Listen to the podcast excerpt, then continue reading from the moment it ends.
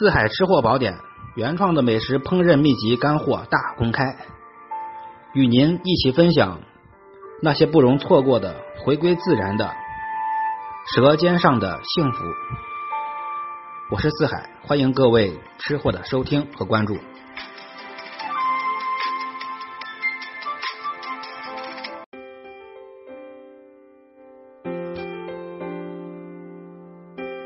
这期节目给您介绍的是我在这个安徽吃到的一个猪蹄的名，这个不是名菜啊，民间的一个达人做的这个非常好吃的皮酥肉烂的酱油猪蹄儿，用的原料非常的非常的简单，但是做法呢可是有绝招的。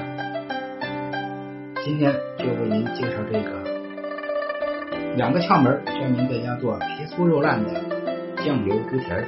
安徽的名吃啊，您可以买回来猪蹄之后，清水尽量给它泡个三个小时左右，多泡一会儿，猪蹄多时间泡的越长，出的腥味越多。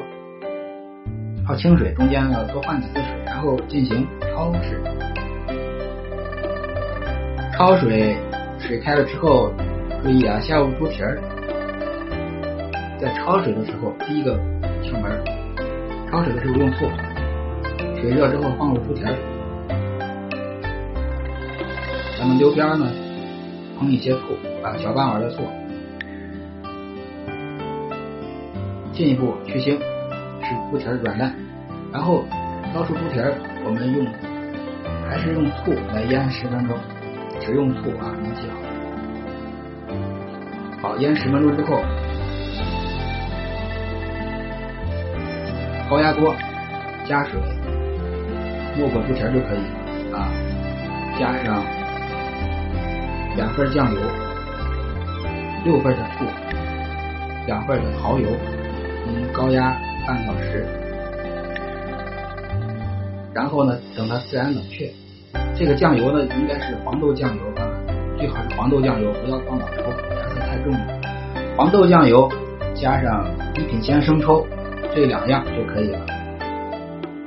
没有一品鲜生抽呀，用美极也可以，或者普通的生抽都可以。黄豆酱油加生抽，或者是鲜酱油、海鲜酱油都可以。